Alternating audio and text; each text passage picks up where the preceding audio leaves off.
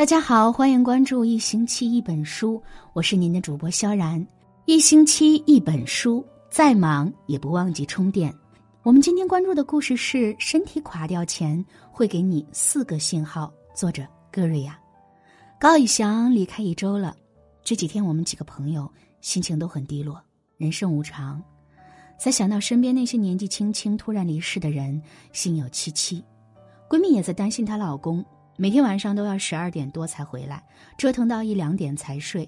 有时候应酬喝得酩酊大醉，我真的很怕她猝死。可光她担心有什么用呢？吵过闹过，她老公总是一句话堵死她：车贷、房贷、孩子学费，哪个不要花钱？每一个蹒跚前行的人都背着家庭责任这层重重的壳，必须得奋力前行。只是人很多走着走着就忘了背负责任的本来意义。犹如叔本华所说，人类所能犯的最大的错误，就是拿健康来换取其他身外之物。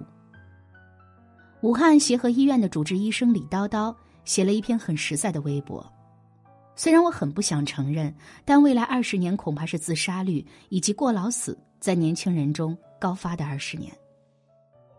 你或许已经发现，在现在急速变革和发展的大环境下。大部分人都疯狂的想要去抓取和累积财富，获得机会。一部分心理防线因为各种原因被破坏，越来越多的人患上抑郁或焦虑。一部分心理素质强的，则越发豁出命去工作，直到死在工作上。人生苦短，我们需要抓住一切机会，积极上进，为未来的美好奋斗终生。于是乎，加班成为标配，熬夜成为职场杀伐决断的筹码。想要好命，就必须得拼命，这似乎成为现代社会的成功学典范。可是，用身体和命换来的成功，从来都不是真正的成功。超级演说家有个二十六岁的漂亮姑娘，叫周西，是一名律师，前途一片大好。有一天，她因为下腹疼痛晕倒，被紧急送往医院，确诊为卵巢癌。在这之前，他从未想过自己会和癌症有一丝一毫的关系。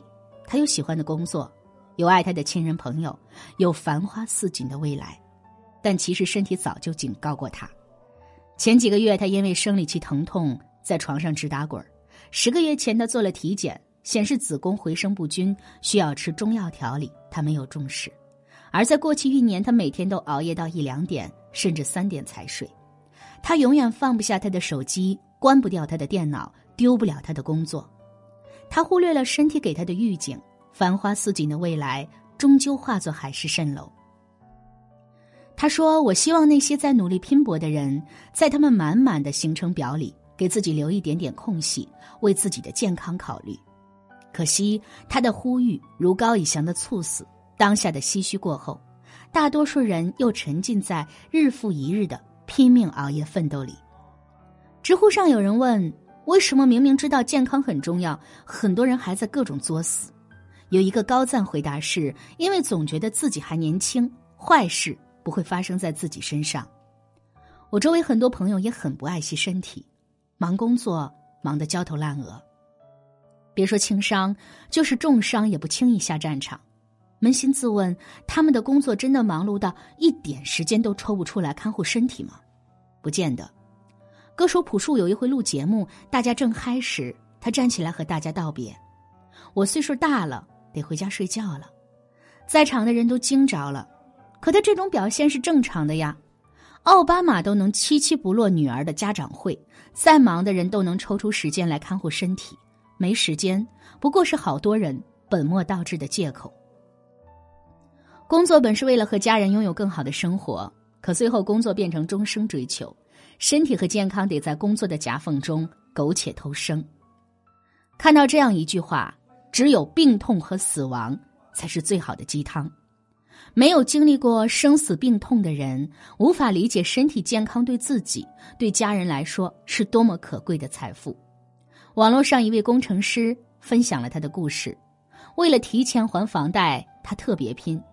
有一回，他连续熬夜一周，在重度神倦乏力下晕倒在家。事后他说：“那天早上媳妇儿撕心裂肺的哭声，我这辈子都忘不了。”可惜身体还是罢工了。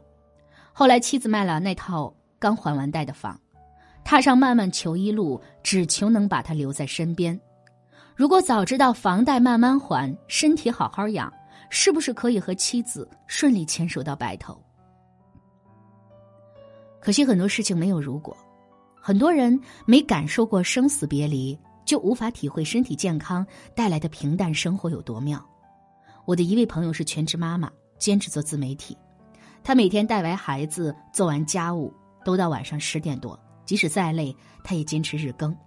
有一段，他感冒一个星期没好，又来了一假，实在太累。九点多哄孩子睡时，把自己也哄睡过去。可半夜十一点，他突然惊醒过来，还差没日更。在温暖的被窝里挣扎片刻，他爬起来追了篇热点稿，更完已经半夜两点。他筋疲力尽的躺下。那篇更文并没有给他带来多少粉丝，却让他差点没了命。第二天起床，他天旋地转。下身雪崩，湿了整条裤子，幸好老公及时把她送到医院，才捡回一条命。那之后，她每晚早早和孩子一起睡。她说：“你不知道我有多庆幸自己能醒过来。每次看见我儿子睡着后的模样，我就很怕死。我要死了，孩子怎么办？以前我老想着我要做一个优秀的妈妈，给孩子做榜样，可现在我才明白。”对孩子来说，有什么榜样比妈妈健康的在身边重要呢？为自己和爱的人拼搏，让家人过得更好，一直是我们竭力向前奔跑的原因和借口。可当生命消逝，我们才意识到，真正爱我们的人，要的不过是我们能健康的陪伴久一点，再久一点。复旦大学那位三十二岁患癌去世的博士妈妈。她人生最后的祈求不过是我愿像一个乞丐，或者干脆就是一个乞丐，匍匐在路边，只求能活着看我爸妈带孩子经过。可最终，她让父母、孩子和丈夫经历了人世间最惨的痛：晚年丧子，幼年丧母，中年丧妻。所以啊，慢一点，稳一点，好好爱护自己的身体，多一点时间陪伴家人在一起，这才是我们人生。最重要的事，珍惜爱护自己的身体，并不是说我们要放弃积极上进。但凡事都有度，人生有轻重缓急。所谓成功，也得有健康的身体做支撑，正面循环才有意义。马云曾说：“能够九九六是一种幸福。”九九六是不是幸福，我不知道。但我知道，不是所有人都有身体去坚持九九六。或许更多的普通人，早就伤在去九九六的路上。庆幸的是，马云退休后接替 CEO 位置的张勇为我们带来很正的工作观。他提到自己的十条成功法则，其中最高法则是好好睡觉。工作肯定有压力，但压力再大也必须要睡觉。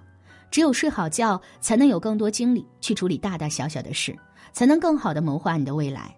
好好睡觉比天大的工作都来得重要。其实身体是会说话的，只不过我们太焦虑、太浮躁。常常忽略身体发出的警告。医生说，癌症的诱发原理只需四步：轻度疲劳、重度疲劳、重要脏器内部变异诱发癌变。只要你在意，是可以察觉到的。爱护身体其实并不是一件简单的事。书籍《每个人的战争》表示，维持健康并不是一件艰难耗时的事情，不过就是变一种生活方式。不需要你每天泡在健身房里几个小时，不过就是多站站、多走走；不需要你一天只吃水煮青菜，不过就是不要油盐糖超标就好；更不需要你十点就上床睡觉，不过就是别熬到凌晨。一九年的最后一个月，希望我们每一个人都能静下心来，好好对我们的身体说一句：“谢谢你，辛苦啦！”未来的日子里，让我们一起温柔有趣，不必太激烈。三餐四季不必太匆忙，感恩勇敢不必太慌张，不急不徐的一起期待未来更长久的春暖花开。好了，今天的故事就到这里了。如果您喜欢今天的故事，可以在文末点个再看哦。